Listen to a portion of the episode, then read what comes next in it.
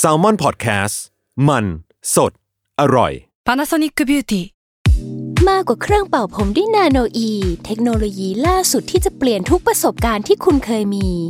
นาโนอีมอยส์เจอร์พลัสเพิ่มความชุ่มชื้นให้เส้นผมหลังใช้งานมากขึ้นถึง 18 เท่า พร้อมชะลอการเฟดของสีผมสำหรับคนชอบทำสีผม ดูแลความชุ่มชื้นทั้งเส้นผม หนังศีรษะและผิวคุณ Panasonic NA0J มีเทคโนโลยีนาโนอีที่ care only you When you need mealtime inspiration, it's worth shopping Kroger, where you'll find over 30,000 mouthwatering choices that excite your inner foodie. And no matter what tasty choice you make, you'll enjoy our everyday low prices, plus extra ways to save, like digital coupons worth over $600 each week. You can also save up to $1 off per gallon at the pump with fuel points. More savings and more inspiring flavors make shopping Kroger worth it every time. Kroger, fresh for everyone. Fuel restrictions apply.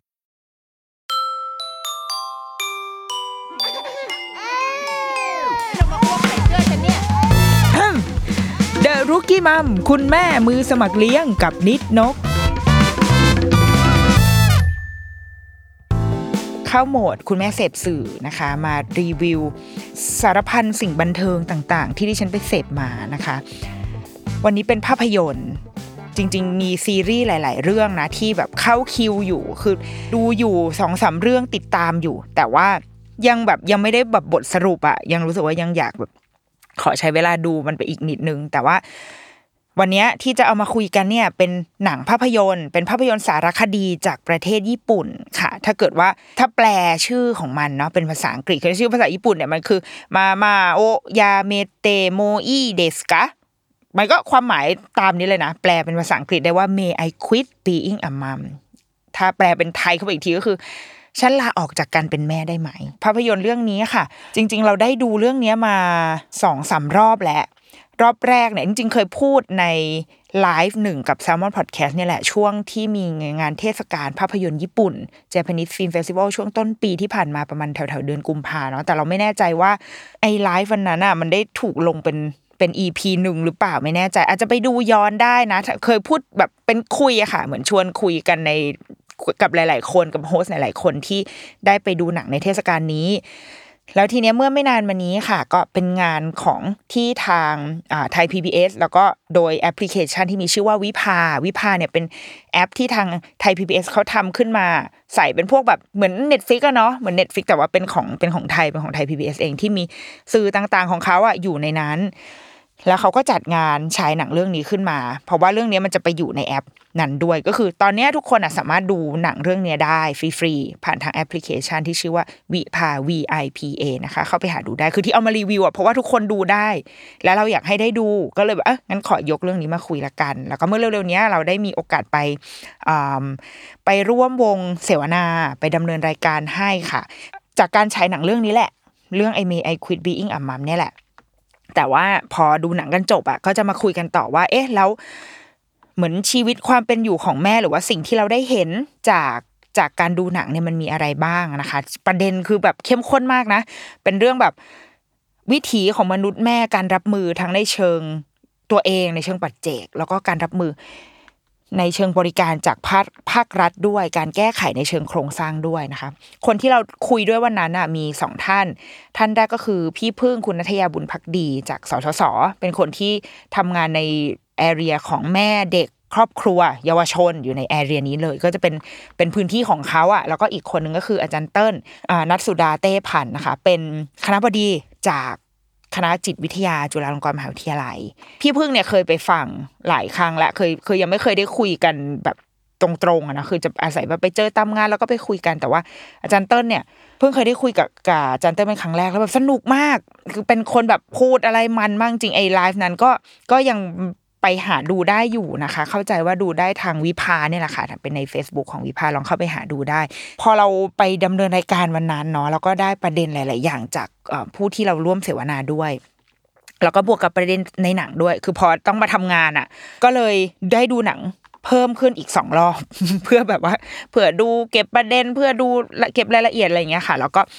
พบว่าเฮ้ยมันมีเรื่องที่น่าสนใจอยู่เยอะมากเลยเนาะเอาแบบคร่าวๆเกี่ยวกับหนังเรื่องนี้ก่อนนะเป็นหนังสารคดีหนังสารคดีก็คือตามถ่ายชีวิตคนจริงๆนี่แหละ เป็นคนญี่ปุ่น ก็มีคุณแม่ที่เป็น subject หลักๆอะค่ะ ประมาณ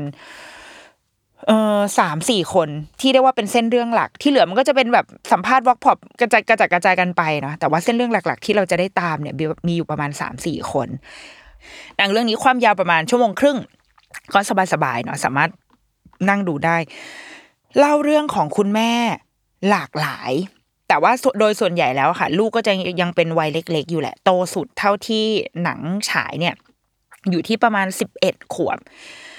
ที่เหลือนี่เป็นลูกเล็กหมดเลย ลูกอยู่ประถมบ้างบางคนก็เป็นลูกแบบเพิ่งเกิด แล้วก็บางคนลูกคนเดียวลูกสองคนลูกสามคนคือที่ญี่ปุ่นอะเนาะถ้าใครไม่มีลูกเยอะไปเลยก็คือไม่มีไปเลยอะแต่ว่าบางคนก็คือมีลูกแบบสองสามคนไปกันจนได้อะไรเงี้ยค่ะ ก็เล่าเรื่องของคุณแม่ที่มีความหลากหลายประมาณหนึ่งแต่ว่าในบทสัมภาษณ์ ในการแสดงออกของเขาในการวิถีชีวิตของเขาที่กล้องมันไปตามถ่ายเนี่ย มันทำให้เราเห็นรายละเอียดที่ค่อนข้างเข้มข้น เห็นรายละเอียดที่จุกจิกมากในหนึ่งวันของคุณแม่ ประโยชน์แรกของการไปดูหนังเรื่องนี้เลยนะสำหรับคนอื่นๆที่ไม่ใช่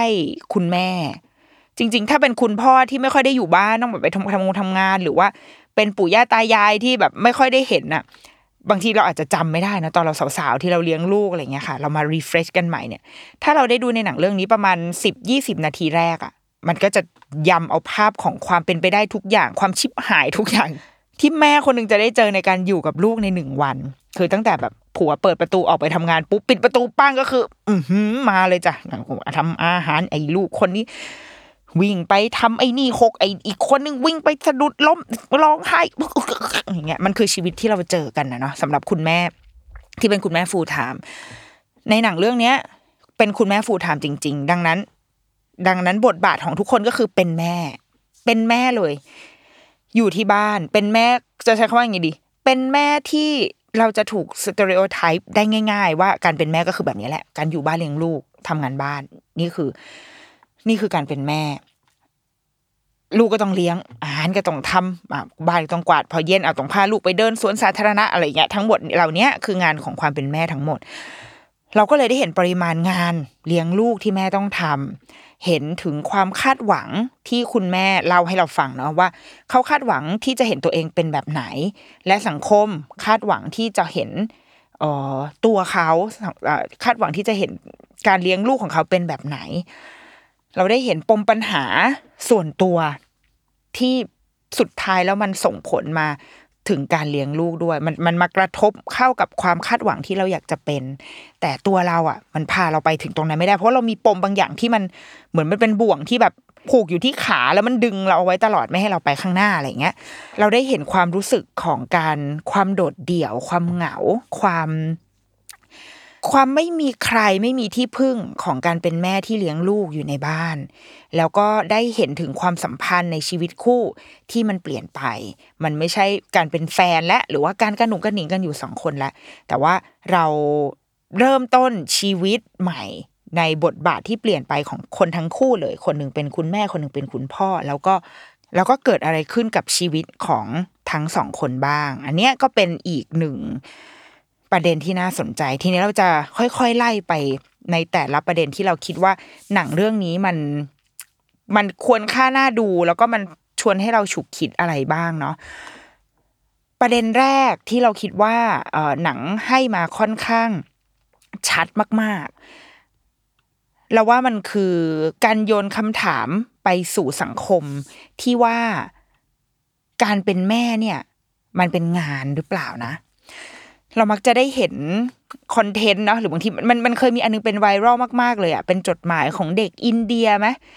ที่เขาเขียนถึงคุณแม่ของเขาแล้วเขาบอกว่า เนี่ยตั้งแต่เขาแบบตื่นเช้ามาเขาเห็นแม่ทำอะไรบ้างทำอาหารซักผ้าตักผ้าตึ๊ดตึ๊ดตึ๊ดตึ๊ดตึ๊ดตึ๊ดงานที่แม่ทำมันมีเยอะมากเลยนะในหนึ่งวัน แล้วเราเห็นคนก็แชร์สิ่งนี้กัน แล้วก็พูดประมาณว่า แบบเฮ้ยเนี่ย การเลี้ยงลูกอยู่บ้านอะ ไม่ได้ว่างนะเว้ยคือไม่ได้ว่าแบบอยู่บ้านเฉยๆนะเว้ยแต่ว่า งานแม่บ้านเนี่ยก็ไม่ได้ว่างแล้วนะ เพราะว่าอ่าพอเช้าตื่นมาทำอาหารเสร็จเก็บล้างเสร็จปุ๊บอะคุณต้องเตรียมอาหารเที่ยงอีกแล้วอ่าเก็บล้างเสร็จปุ๊บเอาเตรียมอาหารเย็นอีกแล้วนี่ยังไม่รวมอย่างอื่นนะยังไม่รวมดีเทลข้างในนะจัดบ้านทำสวน เก็บกวาดเก็บจัดดูนจะไปเปลี่ยนผ้าอ้อมให้อ่ออากงอาม่าอะไรเงี้ยคือมันยังมี detail อื่น ๆ อีกขึ้นอยู่กับว่าบริบทแต่ละบ้านเป็นยังไง แต่เอาเป็นว่า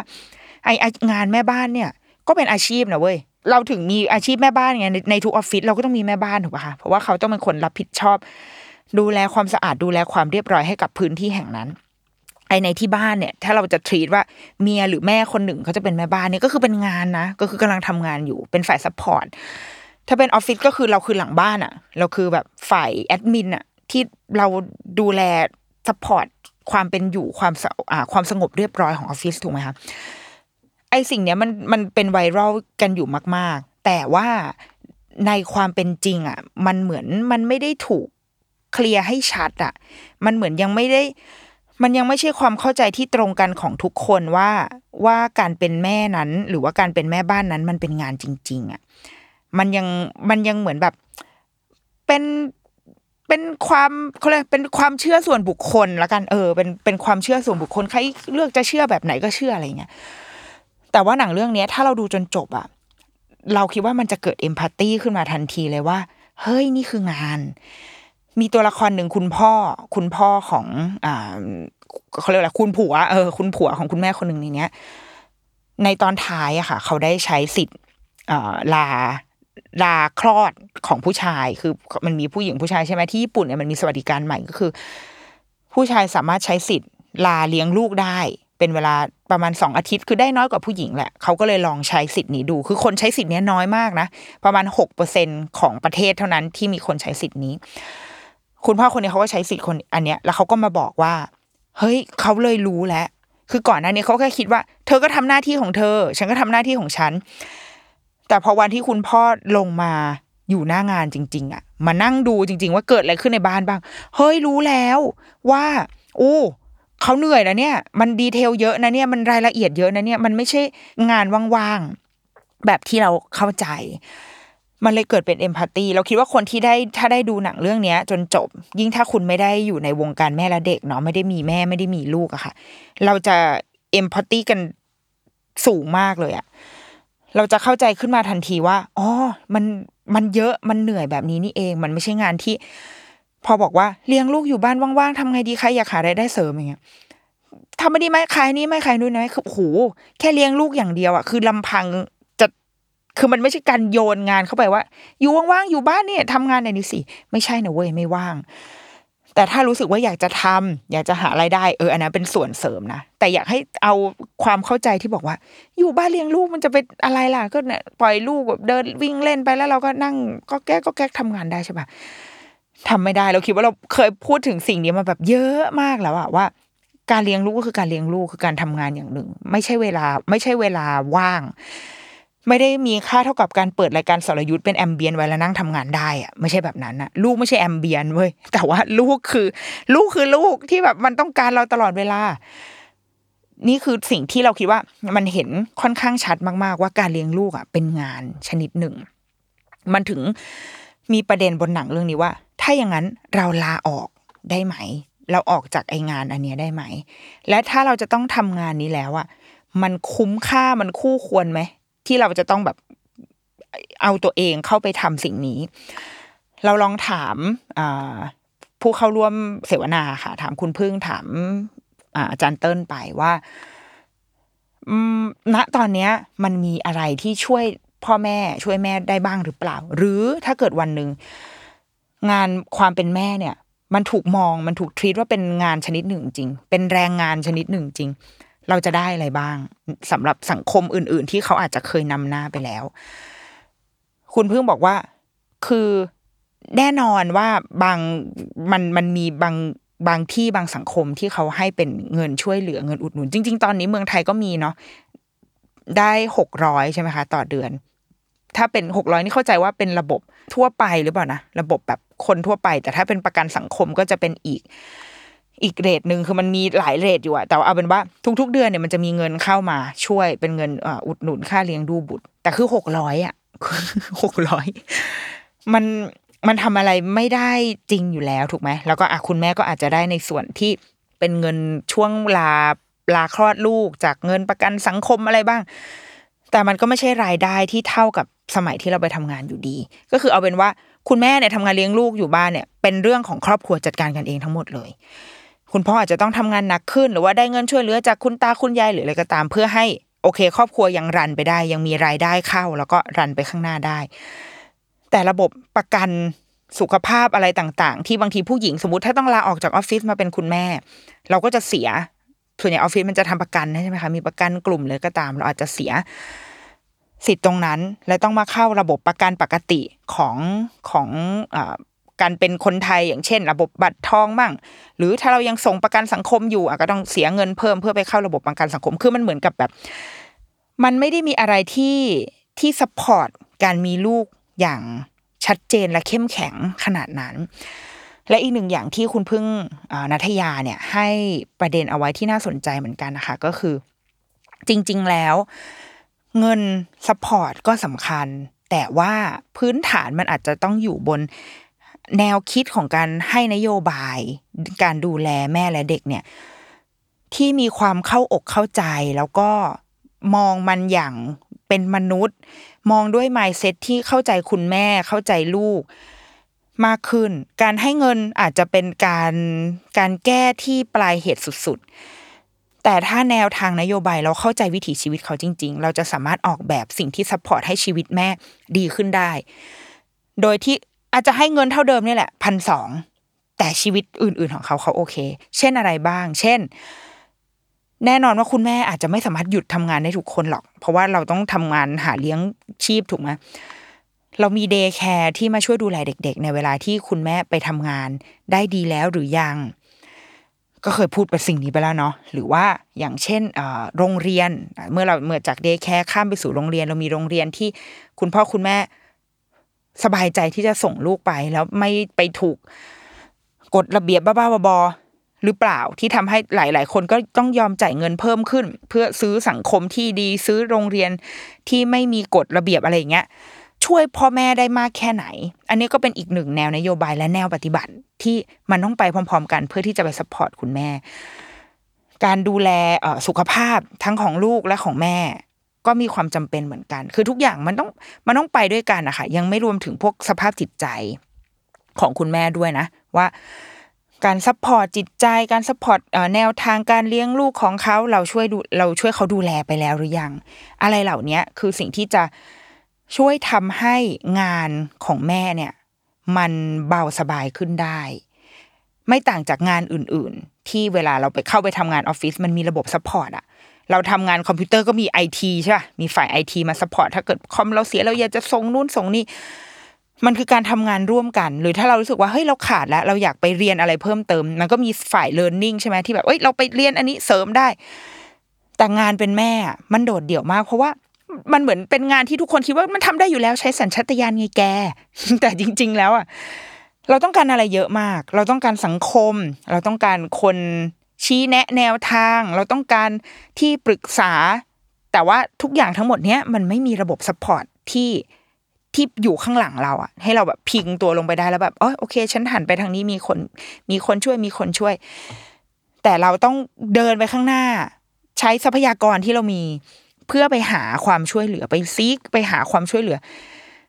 ที่บ่อยครั้งก็มีค่าใช้จ่าย มีต้องมีเส้นสายต้องรู้แรงต้องอะไรเงี้ย เราโดดเดี่ยวมากอะเราเคว้งคว้างมาก ๆ ในการในการที่จะมีลูกอยู่ในประเทศเราอะเนาะอีกประเด็นหนึ่งที่ค่อนข้างเป็นเรื่องใหญ่เหมือนกัน หนังให้น้ำหนักกับประเด็นนี้เยอะมากก็คือภาวะซึมเศร้าหลังคลอด เพราะว่าในช่วงแรกอะค่ะ ประมาณสามสิบนาทีสี่สิบนาทีแรกเนี่ย คุณแม่ที่เป็น subject ทั้งหมดในหนังเรื่องเนี้ยเป็นมีภาวะซึมเศร้าหลังคลอดทั้งหมด จริง ๆ เราคิดว่าตัวหนังเองอะ อยากจะสื่อสารเรื่องนี้แหละ เรื่องภาวะซึมเศร้าเนี่ยแหละ แล้วก็summary ของมันแบบเหมือนพอฉายภาพทั้งหมดแล้ว แล้วสิ่งที่อยากให้ พอคนดูดูจบแล้วได้ key takeaway ลับไปก็คือ ได้ล่วงรู้ว่ามันมีสิ่งนี้นะ มันมีไอภาวะนี้เกิดขึ้นอยู่ เพราะเกิดขึ้นจากอะไรเกิดขึ้นจากหลายสาเหตุมาก ๆ แต่ที่แน่ ๆ คือแม่เหนื่อย แล้วถ้าเกิดขึ้นแล้วทำยังไง เราช่วยอะไรได้บ้าง มีช่องทางในการขอความช่วยเหลือไหมเราคิดว่านี่คือแบบคือเหมือนเป็น key message ของหนังเรื่องนี้เลย แต่ว่าเขาเล่าแบบตะล่อมไปเรื่องนู้นเรื่องนี้อะไรอย่างเงี้ยนะคะ แต่ว่าไอ้เรื่องภาวะซึมเศร้าหลังคลอดเนี่ยค่อนข้างชัดเจนมากๆ คุณแม่ทุกคนให้สัมภาษณ์ว่าเคยเป็น แต่ว่าผ่านมันมาแล้วอะผ่านไปได้ยังไงอะเขาก็เล่าไป แล้วก็เล่าถึงความความอึดอัดหรือว่าสิ่งที่เกิดขึ้นในตอนนั้น บางคนบอกว่าเขาเขาเหนื่อยมาก เขาไม่รู้ว่าเขาจะ จะหาที่พึ่งได้จากไหน รู้ตัวด้วยซ้ำนะว่าตัวเองอะ เป็น แต่ว่าก็ไม่แน่ใจว่า จะไปรักษาดีไหมนะ เออ ไอความไปรักษาดีไหมนะ เพราะว่าถ้าไปแล้วคนอื่นจะมองยังไง หรือว่าถ้าไปมันก็เป็นค่าใช้จ่าย หรือจริง ๆ แล้ว เราแค่ให้สามีช่วยก็ได้หรือเปล่านะ อะไรอย่างเงี้ยมันเป็นความเป็นความไม่ไม่แน่ใจไม่มั่นใจเหมือนกัน แต่ว่าที่สุดแล้วคือทุกคนอะ เคยผ่านภาวะนี้กันมาหมด แต่ว่าสุดท้ายแล้วหายหรือไม่หายยังไงก็ ก็มีน้ำหนักที่แตกต่างกันไปเนาะแต่ว่ามันมีหนึ่งคน มันมีหนึ่ง subject ในหนังค่ะ ที่เป็นคุณแม่ที่มีเป็นซึมเศร้าหลังคลอด เป็นเป็นโรคซึมเศร้าหลังคลอด แล้วก็เลือกที่จะตัดสินใจจากโลกนี้ไป เขาไปสัมภาษณ์พี่ชายของคุณแม่คนนี้ค่ะ เขาก็ พี่ชายเขาก็บอกว่าเขาก็เล่าคือเขาค่อนข้างจะอะไรปณิปนอมกับสิ่งที่นำนำเสนอเนาะเขาก็ใช้ภาพตอนเด็กๆของของผู้ผู้ที่จากไปเนี่ยค่ะ แล้วก็ให้พี่ชายเล่าว่าน้องสาวของเขาอะเป็นยังไงเป็นคนแบบไหน โดยไม่ไม่พยายามจะไปขยี้ในจุดที่มันมันทำให้หน่าเศร้าใจเนาะพี่ชายเขาก็เล่าโอ้น้องเขาเป็นคนสดใสนะเป็นคนอย่างงุ้นอย่างนี้ แต่ว่าพอวันหนึ่งที่เขากลายมาเป็นแม่ เขาก็เขาก็มีเขาอยากให้ทุกอย่างเป็นไปอย่างที่เขาคาดหวังเอาไว้ เขามีภาพของความเป็นแม่ในอุดมคติ อยู่ในตัวเขา แต่พอถึงวันหนึ่งแล้วเขาเขาพ่ายแพ้ให้กับมันนะคะเขาแบบว่าเขาเขารู้สึกว่าเขาสู้กับสิ่งนี้ไม่ได้อะกับไอ้ภาพความคาดหวังหรือภาพฝันที่เขาอยากจะมีไปได้อะแล้วแล้วพอมันมามาผนวกเข้ากับไอ้ภาวะนี้ที่มันเกิดขึ้นหลังคลอด แล้วก็ คุณแม่คนนี้สามีเนี่ยอยู่ต่างประเทศ เข้าใจว่าไปทำงาน แต่ว่าตัวคุณแม่เองอะคลอดอยู่ที่ญี่ปุ่น น่าจะอยู่กับครอบครัวตัวเอง ครอบครัวฝั่งแม่เนาะคุณตาคุณยายพี่ชายอะไรเงี้ยเขาไม่ได้พูดตรงๆนะ แต่ว่าเราในฐานะผู้ชมอะเราดูแล้วก็รู้สึกว่าอะมันก็อาจจะมีผลเหมือนกัน ก็คือความรู้สึกโดดเดี่ยวอะความรู้สึกเคว้งคว้าง เพราะว่ามัน มันโอเคมีพ่อแม่มีใครคนอื่นอยู่ก็ใช่แหละ แต่ว่า สามีก็ไม่อยู่อะ มันอาจจะมีความเหงาด้วย ความรู้สึกไม่มีพื้นที่อะไรด้วยอะไรเงี้ยเขาก็เลยเลือกที่จะจากไป แล้วพี่ชายเขาก็พูดเหมือนกันว่าไอ้สิ่งเนี้ยแบบถ้าถ้าเขารู้ หรือว่าถ้าเราช่วยกันได้ทันอะ ไอ้คำดินทากับค่ารักษาที่แพงมาก ๆอะมันแลกไม่ได้เลยกับชีวิต คือหมายถึงว่าได้คือยอมให้คนดินทาก็ได้ว่า โอ๊ยอีนี่เป็นโรคอะไรหรือเปล่าหรือว่า ต้องจ่ายเงินแพงแค่ไหนเพื่อไปรักษาอะไรเงี้ย แต่ถ้า แต่ยังไงมันก็คุ้มอะเพราะว่าเวิร์ที่สุดแย่ที่สุดก็คือสิ่งที่เขาได้รับมาตอนนี้ก็คือ เขาต้องเสียน้องสาวของเขาไปสูญเสียแม่ของหลานของเขาไปอะไรเงี้ยค่ะ เขารู้สึกว่ามันมันไม่คุ้มกัน ซึ่งตัวละครอีกตัวหนึ่งที่เป็นคุณแม่ เป็นคุณแม่เรารู้สึกว่าพี่คนนี้ตลกดีนะเขาแบบเป็นคนโตแล้วแล้วเขาเลี้ยงลูกแบบตลกตลกดี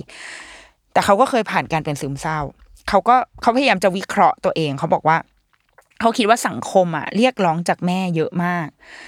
แม่ต้องเป็นคนดีต้องเป็นแบบอย่างต้องให้นมแม่ต้องมีเวลาต้องอ่านนิทานให้ลูกฟังคือแบบ มันมีอะไรที่แบบเราต้องทำเยอะมากเลย แต่ว่าเขาอะอยากจะแบบหันไปบอกกับทุกคนว่าลองเอาไปเลี้ยงเองสักวันดูไหมแล้วแบบมึงจะไม่พูดแบบนี้ เพราะว่า เขาบอกว่าการเป็นคุณแม่มือใหม่อะมันเหมือนคนไม่เคยมีประสบการณ์เหมือนคนเพิ่งหัดขับรถ แต่ว่าพอขับรถเป็นแล้วปุ๊บเราไม่ได้สามารถขับในสนามทดลองอะตอนเราไปเรียนขับรถเราจะได้แบบขับในสนามทดลองใช่ไหมคะแต่นี่คือเราโดนโยนเข้าไปในถนนใหญ่เลย แล้วแบบยังไงวะแล้วฉันต้องยังไงต่อคือมันทุกอย่างมันต้องแก้ไขมันต้องแบบจัดการไปด้วยตัวเอง เขาบอกว่าคนนะชอบบอกว่าเนี่ย เหนื่อยนุทนเหนื่อยหน่อยอีกไม่นานหรอก แต่เราก็คิดแค่ว่า เมื่อไหร่วะนานแค่ไหนวะ นี่ยังนานไม่พออีกเหรอเมื่อไหร่มันถึงจะเลิกเหนื่อย คือแบบมันมีแต่ความ มีแต่ความรู้สึกแบบนี้ ก็เลยทำให้ไอภาวะแบบเนี้ยมันเกิดขึ้นในใจแม่ได้ อีกอย่างก็คืออย่างเช่น เขาบอกการที่เราอยู่ในบ้านนะคะ ในบ้านเรายิ่งแบบสังคมญี่ปุ่นเนาะมันก็จะอาจจะบางคนอยู่ในห้องในในตัว subject ที่เราได้เห็นนะคะอยู่ในห้องที่ ก็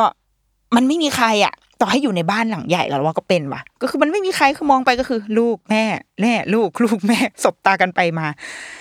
เขาบอกว่ากำแพงบ้านเนี่ย มันไม่ใช่แค่กำแพงบ้านนะแต่ว่ามันเป็นกำแพงที่กั้นระหว่างเรากับโลกภายนอกเอาไว้อะอยากไปไหนก็ไม่ได้ไป คือเราเห็นแล้วเราจำได้เลยว่าตอนที่ลูกเราเพิ่งคลอดได้ประมาณสี่ห้าวันอะ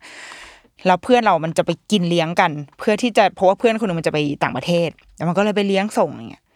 คือเราแบบเรารู้สึกว่า ถ้าเป็นกูเมื่อเมื่อประมาณอาทิตย์ที่แล้วอะตอนที่ลูกอยู่ในท้องอะกูอยู่ตรงนั้นแล้ว อยู่ที่ร้านนั้นแล้ว คือแบบ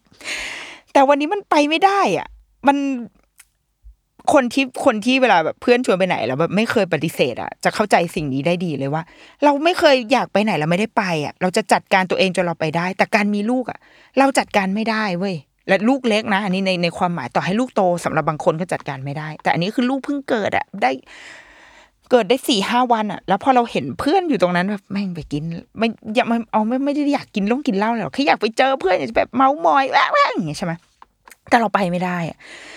อยากไปสังสรรค์ แต่ว่าไม่ได้ต้องอยู่ให้นมลูก ต้องเพราะมีเราลูกมันต้องการเราต้องการนมของเราอะมันทำอะไรไม่ได้เลยอะดังนั้นแบบ มันอยู่ในบ้านแต่ว่าเท่ากับเราและโลกภายนอกมันถูกตัดขาดกัน การไปห้างนี่คือ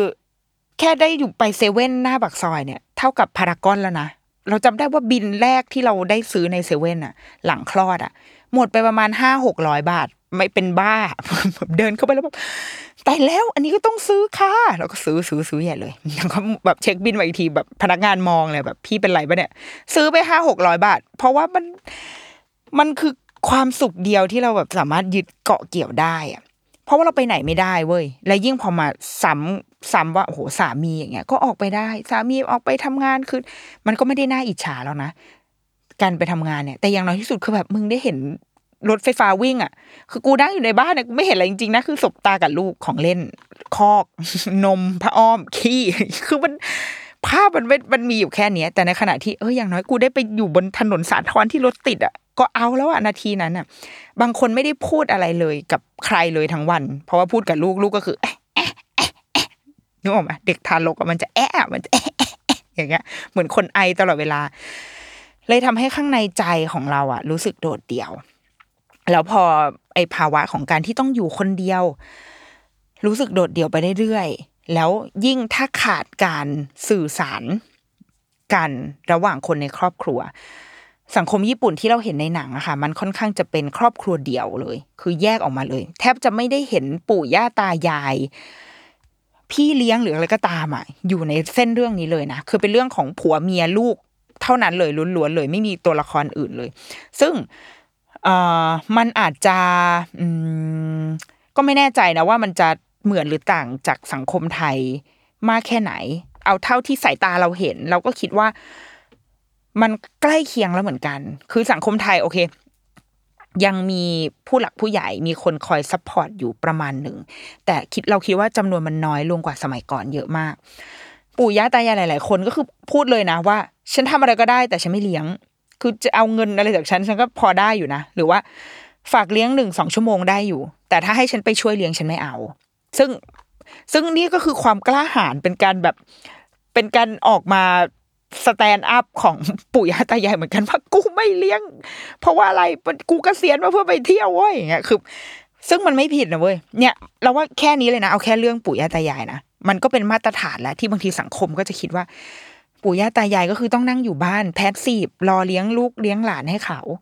เพราะว่ามันก็เป็นเขาต้องไปทำงานไงอะตายายก็เลี้ยงไป แต่ในยุคสมัยเราเนี้ยมันก็มีปู่ย่าตายายที่ลุกขึ้นมา บอกว่า กูไม่เลี้ยง ไม่เลี้ยงแล้วโว้ยแล้วก็มึงไปรู้แหละไปจัดการเขาเองแต่ฉันไม่เลี้ยงไม่ใช่ลูกฉัน ซึ่งมันไม่ผิด เพราะมันไม่ใช่งานของเขา ถูกป่ะคือเขาก็ต้องมีชีวิตของเขาไปแล้วอะแต่สังคมที่เรียกร้องให้มันมีความแบบความดีเมตตาต่อกันอย่างเงี้ยเราก็จะรู้สึกว่าทำไมโอ้ใจร้ายจังไม่ยอมช่วยเลี้ยงหลานอันนี้ก็ว่าไปนะแล้วก็สังคมไทยเนี่ยเริ่มมีคุณแม่ full-time ให้เห็นคือเป็นคุณแม่ full-time ที่ไม่ได้ born this way อะ คือเกิดคือตอนแรกก็ทำงานออฟฟิศนี่แหละเป็นคนที่ทำงานออฟฟิศได้เก่งด้วยซ้ำแต่พอมีลูกก็คือเลือกที่จะตัดอันนั้นออกไปเลย แล้วก็มาเลี้ยงลูกเป็นแบบ full time ซึ่งในหนังญี่ปุ่นเรื่องเนี้ย เป็นคุณแม่ full time ทั้งหมด แล้วก็เป็นครอบครัวเดี่ยวที่มีพ่อแม่ลูกไม่มีตัวตัวช่วยอื่น ๆ ดังนั้นสิ่งที่คุณแม่สะท้อนออกมาในหนังก็คือความรู้สึกโดดเดี่ยว ความรู้สึกไม่มีที่พึ่ง แล้วก็ไม่รู้ว่า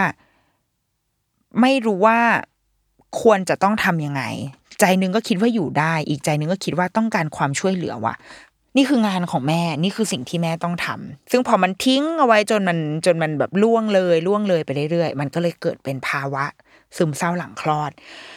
และถ้ามันถูกทิ้งเอาไว้ให้นานๆ อันนี้อาจารย์เติ้ลตอนที่สัมภาษณ์อะค่ะ อาจารย์เติ้ลก็พูดแล้วมันมันเข้าใจได้ง่ายดีว่า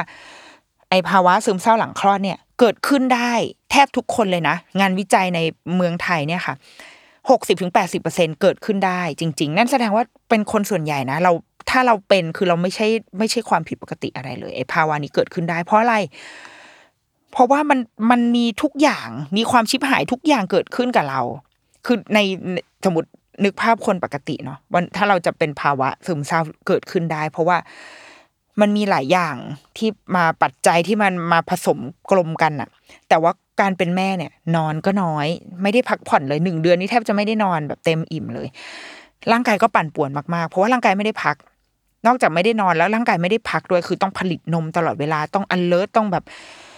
ต้องมีสติตลอดเวลาต้องคิดว่าเอ๊ะ ลูก อันนี้หรือยังจดบันทึกคือมันเป็นแบบ คือมันไม่ใช่ว่า ไม่ใช่คนไม่ได้นอนแต่นั่งเฉยๆอะแต่มันเป็นคนไม่ได้นอนที่ต้อง active ด้วยอะบวกกับฮอร์โมนด้านในที่มันแบบแกว่งไกวมากๆเนาะหมุนไวมากๆ แล้วก็บวกกับภาพที่มันเปลี่ยนไปชีวิตอะที่มันเปลี่ยนไปของคนคนหนึ่งที่มันต้องเข้าสู่สถานะใหม่ ทั้งหมดทั้งมวลเนี้ยมันเอื้อมากๆเลย ให้เราเป็นดังนั้นการเป็นมันไม่ได้แปลกอะไร แต่อาจารย์เต้นบอกว่า ภาวะเมื่อเกิดขึ้นมันจะจบไปได้ แต่ถ้าเมื่อไหร่ก็ตามที่มันเป็นไปเรื่อยๆ แล้วไม่ได้ถูกเห็นไม่ได้ถูกช่วยเหลือ มันจะพัฒนาไปสู่การเป็นโรค มันจะข้ามเส้นเข้าไปสู่การเป็นโรค แล้วเมื่อเป็นโรคปุ๊บเอาในฐานะแบบอาจารย์ด้านจิตวิทยาเขาบอกว่า ก็ไม่เป็นไรก็คือรักษา เมื่อเป็นโรคก็คือเข้าสู่กระบวนการรักษา แต่ว่าต้องรู้ต้องยอมรับ แล้วก็ทุกคนจะต้องต้องช่วยเหลือ ต้องเข้าไปแบบเฮ้ยเอามา เรามารักษากันอย่างเงี้ยแต่ในการรักษาของ ของคุณแม่ที่มีน้องมีลูกหลังคลอดเนี่ย มันก็อาจจะไม่ได้ง่ายหรอกมันเรื่องยงเรื่องยาคุณแม่บางคนก็แบบไม่อยากกินยาเลย เพราะว่ามันอาจจะผ่านน้ำนมอะไรอย่างเงี้ยมันมีหลายปัจจัยมากๆ แต่ว่ายังไงก็ตามอะมันมีทางออกหมดในทุกปัญหา ถ้าเป็นภาวะช่วยกันคุยดูแลจิตใจอย่างงู้นอย่างนี้ ถ้าเป็นโรคก็เข้าสู่กระบวนการรักษาไปหาคุณหมอไปรับยา เพื่อให้มันผ่านผลช่วงเนี้ยไปได้ด้วยดี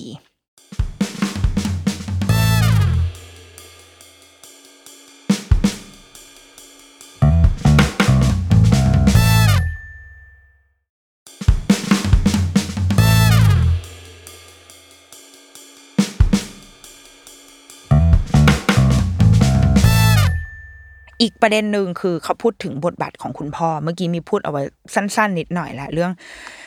คุณพ่อท่านหนึ่งที่ตอนท้ายเนี่ย เขาไปลองใช้สิทธิ์วันลาคลอดแล้วเขาก็เลยได้ได้รู้ว่า เฮ้ยการเป็นแม่ นี่มันไม่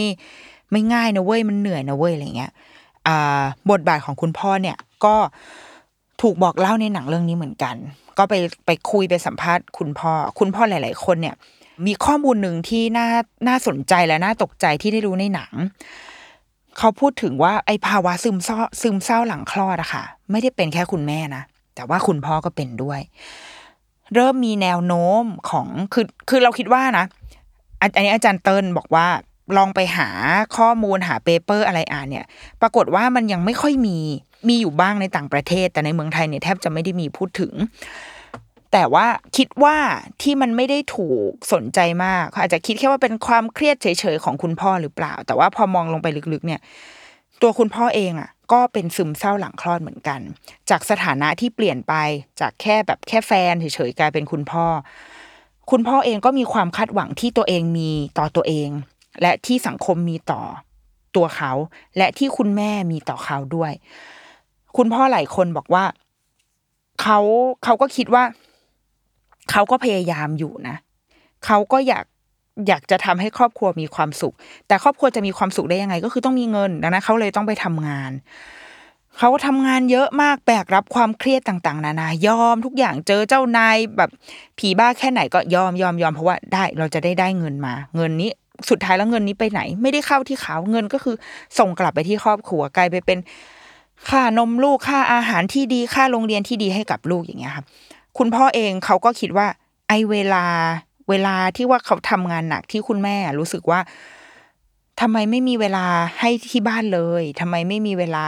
ดูแลลูกเลยอะคุณพ่อก็จะเถียงกลับในใจว่า นั่นก็คือการทำงานในแบบของเขา มันก็คือ เขากำลังทำบทบาทของเขาอยู่เหมือนกันนะ นี่ก็คือเขาก็ทำได้สุดชีวิตแล้วเหมือนกัน ดังนั้นอะ สิ่งสำคัญของไอ้ประเด็นเนี้ยค่ะไอ้ประเด็นเรื่องบทบาทของคุณพ่ออะ มันจึงเป็นเรื่องการสื่อสารกันระหว่างคนสองคน ในหนังอะพาไปดูครอบครัวหนึ่งครอบครัวของนี่แหละ คุณโนริโกะหรือเปล่านะเขาชื่อคุณโนริเออคุณโนริโกะตอนนี้มีลูกสองคนใช่ไหมคนโตประมาณสี่ขวบ คนเล็กก็น่าจะขวบสองขวบอะค่ะ แล้วนางท้องอีกคนนึงอยู่เว้ยจะเป็นลมท้องอีกคนอยู่ในท้องประมาณเจ็ดแปดเดือน แล้วเขาก็รู้สึกว่าเขาว่าเคยเป็นซึมเศร้าหลังคลอดมาแล้ว เขาไม่อยากกลับไปอยู่สู่จุดนั้นอีกแล้ว แล้วเขาก็พูดถึงอะไรเยอะมากพูดแบบว่า เนี่ย ฉันนะสามีฉันนะไม่เคยเลยอย่างงู้นอย่างนี้ทุกอย่างมันก็อยู่ที่ฉันเขาก็เลยคิดว่าเฮ้ยครั้งนี้ไม่ได้ละเขาจะต้องบอกให้สามีอะช่วยอะไรสักอย่างบ้าง ช่วยให้เวลากับทางบ้านบ้าง แล้วความญี่ปุ่นเนาะไอ้ไอเขาก็ถ่ายให้ดูฉากนี้ก็เป็นซีนที่แบบกำลังกินข้าวกันอยู่ นั่งกินข้าว ลูกก็อยู่อีกฝั่งหนึ่งของโต๊ะเนาะกล้องก็ถ่ายไปที่พ่อกับแม่ ก็จะอ้อมคอมมากแบบ อืมอันโนอันโนอันโนไปเรื่อยๆ แล้วก็กินข้าวไปด้วยตาไม่มองกันเลยนะ ตาแบบมองตาลอย แต่ว่าพูดพูดไปหัวเราะไปพูดไปยิ้มไปพูดไปแบบ แบบเนอะก็ฉันก็คิดว่าถ้าเธอให้เวลาแบบช่วยกันบ้างก็น่าจะดีอย่างเงี้ย คือมันแบบพูดไปหัวเราะไปไอแบบไอสาฝ่ายสามีก็แบบอ๋อเหรอแต่แบบ เธอก็รู้ใช่ไหมว่า ถ้าเธอยิ่งบอก ฉันก็จะยิ่งไม่อยากทำมันเป็นฉากที่เราดูแล้วเราหัวเราะ แต่ว่ามันเครียดนะจริง ๆ แล้วอะการคุยกันตรงไปตรงมาขนาดนี้จริง ๆ มันเครียดนะเว้ยมันอึดอัดมากเนาะแล้วมันบางทีกับคนที่ใกล้ที่สุดอะเราจะไม่เคยคุย แบบเข้มข้นอะแบบคุยกันตรงๆขนาดนี้ค่ะ แต่ปรากฏว่า แม้แม้ในการสนทนาตอนนั้นนะมันจะมีจังหวะที่เหมือนแบบ ตั้งกำแพงถอยมาแบบดีเฟนต์ตัวเองของคุณพ่อบ้างคุณแม่บ้างอย่างเงี้ยค่ะ แต่หลังจากวันนั้นนะปรากฏว่าครอบครัวเปลี่ยนไปเลย เมื่อได้เกิดการสื่อสารกันขึ้นมาสักครั้งนึงเปลี่ยนไปเลยก็คือคุณพ่อเริ่มรู้แล้วว่า โอเค เมียต้องการแบบนี้ ไอตัวเมียก็แบบรู้แล้วว่าจริง ๆ แล้วอะผัวก็คือไม่ได้คิดอะไรหรอกเขาอยากช่วยแหละ แต่ว่าเขาก็มีไออย่างงู้นอย่างนี้คือพอมันได้สื่อสารกันปุ๊บอะ บรรยากาศในการอยู่ร่วมกันในการในการเลี้ยงลูกไปด้วยกันอะมันเข้าอกเข้าใจกันมากขึ้น เราอาจจะไม่ได้ได้ในสิ่งที่เราอยากได้นะ เช่นเวลาที่ผัวจะต้องมีให้อะไรเงี้ยค่ะ แต่เราเข้าใจกันมากขึ้น แล้วมันก็ทำให้ในท้ายที่สุด เหมือนอย่างที่เมื่อกี้เล่าไปว่า คุณพ่อคนนี้ก็เลยตัดสินใจใช้สิทธิ์วันลาคลอดของของคุณพ่อ แล้วก็มาเลี้ยงลูก แล้วก็เลยเลยทำให้เขาเกิดเอมพัตตีหนักมากว่า โอเค กูรู้แล้วว่าที่เมียแบบบอกว่าอยากให้มาช่วยเพราะอะไร เพราะว่ามันหนักจริง ๆ แล้วมันก็ทำให้ชีวิตครอบครัวหลังจากนั้น ลูกสามในวงเล็บว่าลูกสามมันเข้าใจกันมากขึ้น แต่ว่าแน่นอนว่ามันต้องการการคอมมิวนิเคตกันไปเรื่อยๆแหละเนาะในตลอดเส้นทาง แล้วก็ประเด็นสุดท้ายอีกอันหนึ่งที่เราคิดว่ามันมันก็สำคัญแล้วก็เห็นมาจากในหนังเรื่องนี้เหมือนกันก็คือ มันมีคุณแม่หลายคนที่เลือกที่จะควิดไปแล้ว ถ้าชื่อหนังก็คือ May I quit being a mom ใช่ไหมคะ มันมีคนที่อาจจะถามไปแล้ว แล้วงั้นกูควิดแล้วนะ คือกูออกละ คนแรกก็คือเมื่อกี้เล่าไปแล้วเนาะ คนที่เป็นซึมเศร้าหลังคลอดแล้วก็ตัดสินใจว่าจากตายอะ อืม แต่ว่าในหนังมีการเล่าถึงการจากเป็น มีครอบครัวครอบครัวหนึ่งค่ะ ที่เขาคุณโทชิเอะ คุณโทชิเอะเนี่ย เขาเล่าให้ฟังว่า ตอนนี้เขามีปัญหากับลูก คุณครูเขียนจดหมายมา คุณครูบอกว่าลูกสาวคนโตอายุประมาณสิบสิบเอ็ดขวบเนี่ย มีปัญหาในห้องเรียนเยอะมาก เช่นโดดเรียนไม่ยอมเรียนเกเรไม่เชื่อฟังครูแบบอย่างงุ้นอย่างนี้คือ คือ report มาหนักมาก แต่ตัวเขาอะลึกๆแล้วอะเขารู้เลยว่าที่ลูกเป็นแบบเนี้ยเพราะอะไร คือเขายังไม่แบบยังไม่ได้เลือกที่จะไปดุไปด่าอะไรลูกเลย เพราะเขารู้ว่า ปัญหาพฤติกรรมที่เกิดขึ้นกับลูกเนี่ย มันเกิดจากการที่เขาอะไม่เคยแสดงความรักกับลูกเลย ไม่เคยกอดลูกเลย แล้วทุกครั้งที่อยู่กับลูกมันจะมีแต่ความเครียด มีแต่การบ่นมีแต่การหมางเมินเย็นชา ซึ่งสิ่งนี้เกิดขึ้นมาจากอะไร คุณโทชิเอะเล่าให้ฟังว่าเขาคุณแม่ของเขาค่ะ เคยทิ้งเขาไป คือเขามีความทรงจำต่อแม่อยู่ มีภาพถ่ายที่จำคุณแม่ได้ แต่ว่าพอเขาอายุประมาณหนึ่ง ปรากฏว่าคุณแม่หายไป คุณแม่ทิ้งเขาไป เขาไม่รู้เลยว่า คุณแม่ไปไหนทำไมถึงลาออกจากการเป็นแม่ในวันนั้น เขาไม่รู้เลยแล้วเขาไม่เคยได้รับคำตอบนั้น สิ่งนี้มันเลยกลายเป็นปมในใจของเขาว่ามันทำให้เขาไม่กล้า ไม่กล้ารักใครอะ ไม่กล้าที่จะเชื่อใคร ไม่กล้าที่จะไว้ใจใครได้อีก เกิดเป็นภาวะที่ความไม่มั่นคงทางอารมณ์ มีความกลัวตลอดเวลา แล้วก็หมกมุ่นอยู่กับการเลิกเป็นแม่ คือคิดมาตลอดว่า วันหนึ่งเขาจะเป็นแบบแม่เขาไหมนะ มันจะถึงจุดไหนกันนะ ที่เขาจะเดินออกไปจากความสัมพันธ์แบบแม่ลูกแบบนี้ เพราะเขาไม่สามารถแสดงความรักในฐานะแม่ได้เลยเราว่าไอ้ประเด็นเนี้ยน่าสนใจมาก ๆ เลย มันมันคล้ายๆตอนหนึ่งที่เคยพูดถึงเรื่องแบบ toxic parent เนาะคือไอเราคิดว่า ความ toxic มันอาจจะไม่ใช่แค่ว่าโอ้พ่อแม่เลี้ยงดูดุดาหรือว่าอะไรอย่างนั้นนะแต่อันนี้ก็คืออีกหนึ่งบาดแผลที่เราอาจจะได้รับมา โดยที่เราเลือกไม่ได้อะมันคือชีวิตที่เราเนาะมันคือมันคือพื้นฐานตัวละครอะที่มันสร้างมาแล้วอะมันก็ต้องมันก็ต้องได้เวลลอปต่อไปแหละ สิ่งนี้ของคุณโทชิเอะก็เช่นกัน ก็คือการที่คุณแม่ทิ้งเขาไป ไปกลายเป็นบาดแผล แต่ไอบาดแผลอันนี้ค่ะ มันส่งผลทำให้ เขาไม่สามารถเลี้ยงลูกได้อย่าง อย่างปกติที่ควร ในใจเขารู้หมดเลยว่าเขาควรทำอะไร แต่เขาทำไม่ได้ เขาไม่สามารถ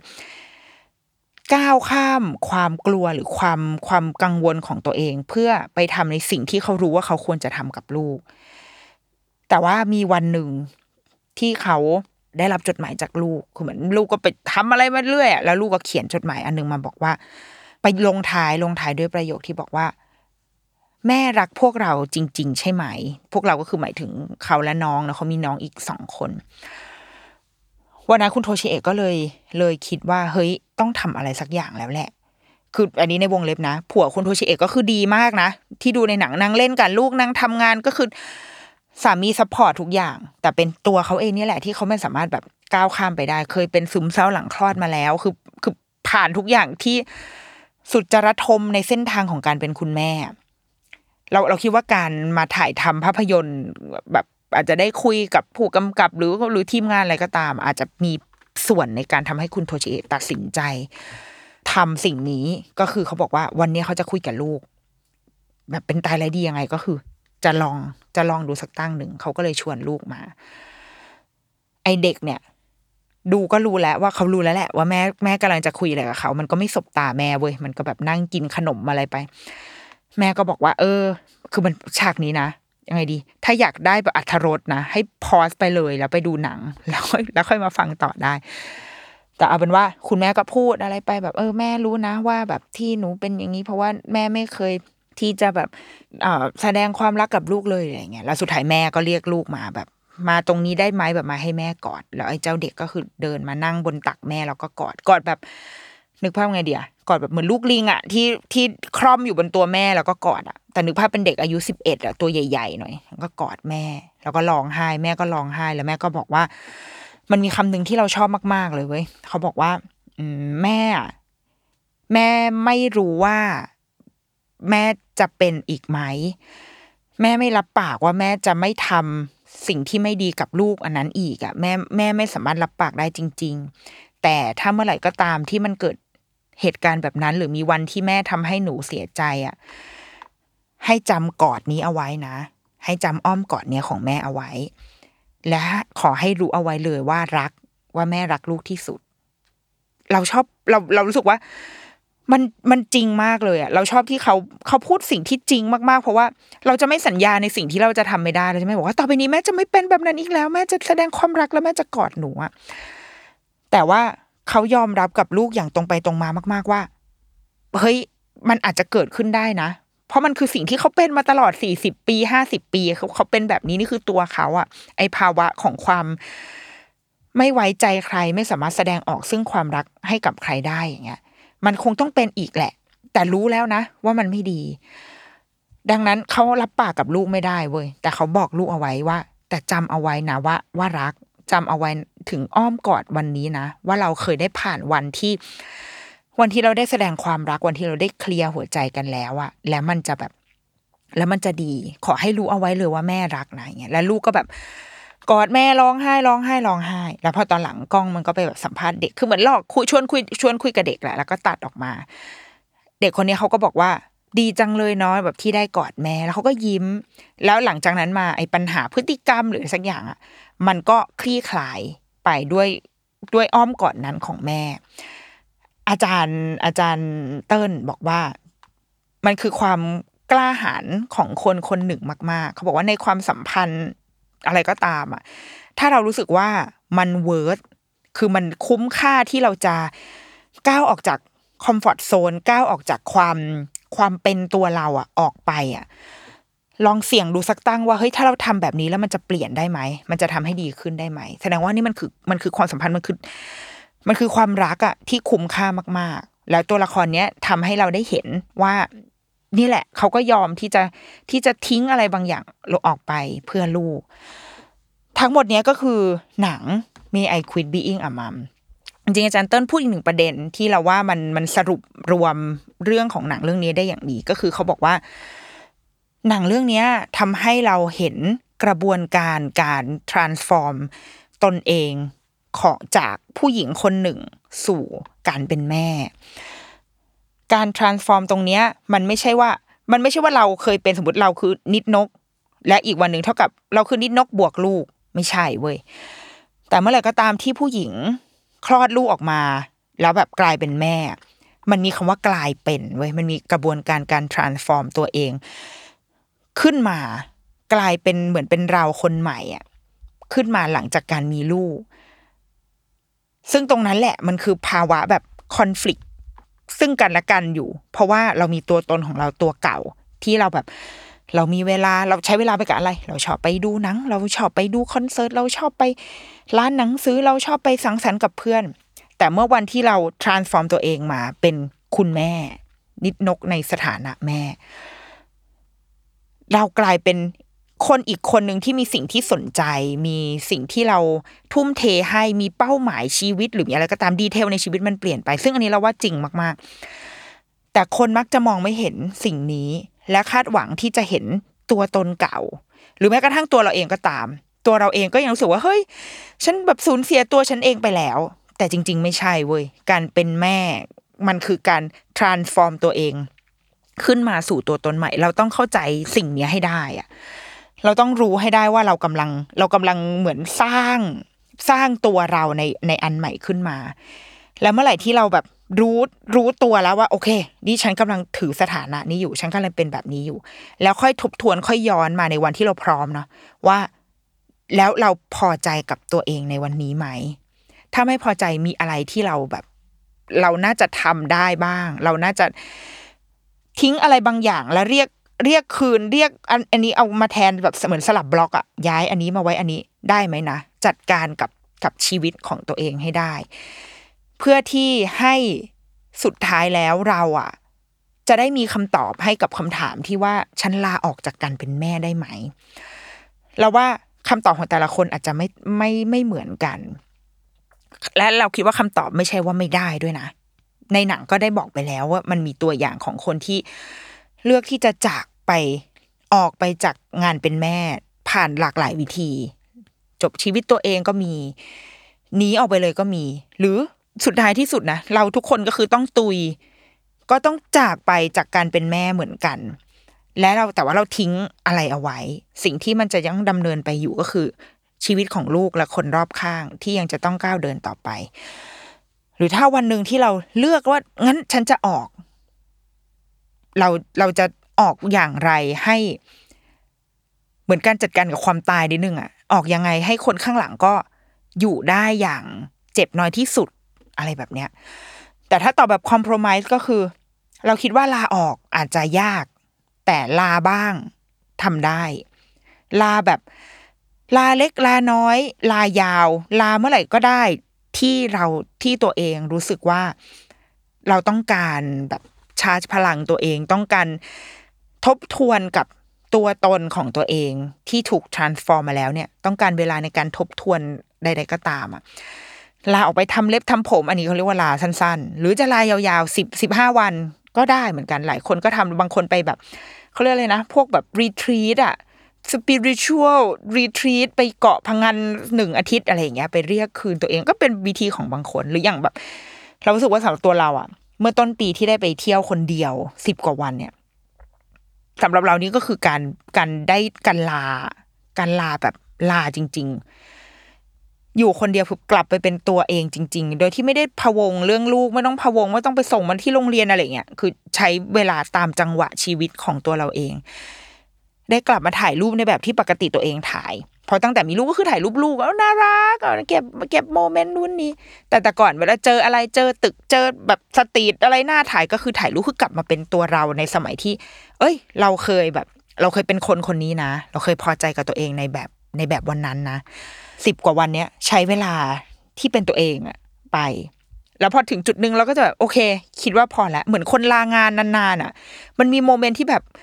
ช่วยเอากูกลับไปทำงานทีคือแบบอยากกลับแล้วอยากกลับออฟฟิศแล้วอะเราคิดว่ามันคล้ายกันเว้ยพอวันท้ายๆเริ่มแบบกลับบ้านได้แล้วแหละ คือ มันมีอะไรอยากทำอยากเล่าอะอย่างน้อยสุดคืออยากจะกลับไปเล่าให้ลูกฟัง อยากจะกลับไปเมาส์มอย อยากจะกลับไปเจอหน้าอะไรอย่างเงี้ยค่ะลาได้พักได้บ้าง เพื่อให้เพื่อให้เวลากับตัวเอง ให้สมดุลชีวิตของเรามันแบบมันมั่นคงเต็มที่เพราะสุดท้ายแล้วอะการเติบโตของเด็กคนหนึ่งมันจะ มั่นคงดีได้อะมันเกิดมาจากความเสถียรเสถียรภาพของชีวิตแม่เหมือนกัน ถ้าชีวิตแม่ไม่มั่นคง เราจะไม่มีทางได้ลูกที่มั่นคงเลยและนั่นแหละ มันก็เลยถึงต้องบอกว่าจริง ๆ แล้วเราลาพักจากการเป็นแม่ได้บ้างเหมือนกันค่ะอะถ้าเกิดใครอยากดูหนังเรื่องนี้เนาะก็สามารถไปหาดูได้ ที่แอปพลิเคชันวิพานะ เหมือนที่เคยบอกไว้ดูได้ฟรีนะคะลองไปหาข้อมูลในละกัน แต่ว่านั่นแหละมันดูได้ฟรีแล้วไม่ได้เข้าถึงได้ยากมาก ใช้เวลา 90 นาทีแป๊บเดียวนั่งดูเพลินๆ ชวนคุณพ่อคุณแม่และจริง ๆ ไม่ต้องเป็นคุณพ่อคุณแม่เนาะเป็นญาติพี่น้องเป็นเพื่อน เป็นน้องที่ออฟฟิศเป็นพี่ที่ออฟฟิศอะไรเงี้ยค่ะป้าข้างบ้านก็ดูได้นะ เพราะว่าเรื่องนี้เราคิดว่ามันจะช่วยสร้างความเข้าอกเข้าใจระหว่างกันได้ดีมาก ๆเลยค่ะเดี๋ยวรุกกี้มามสัปดาห์นี้สวัสดีค่ะ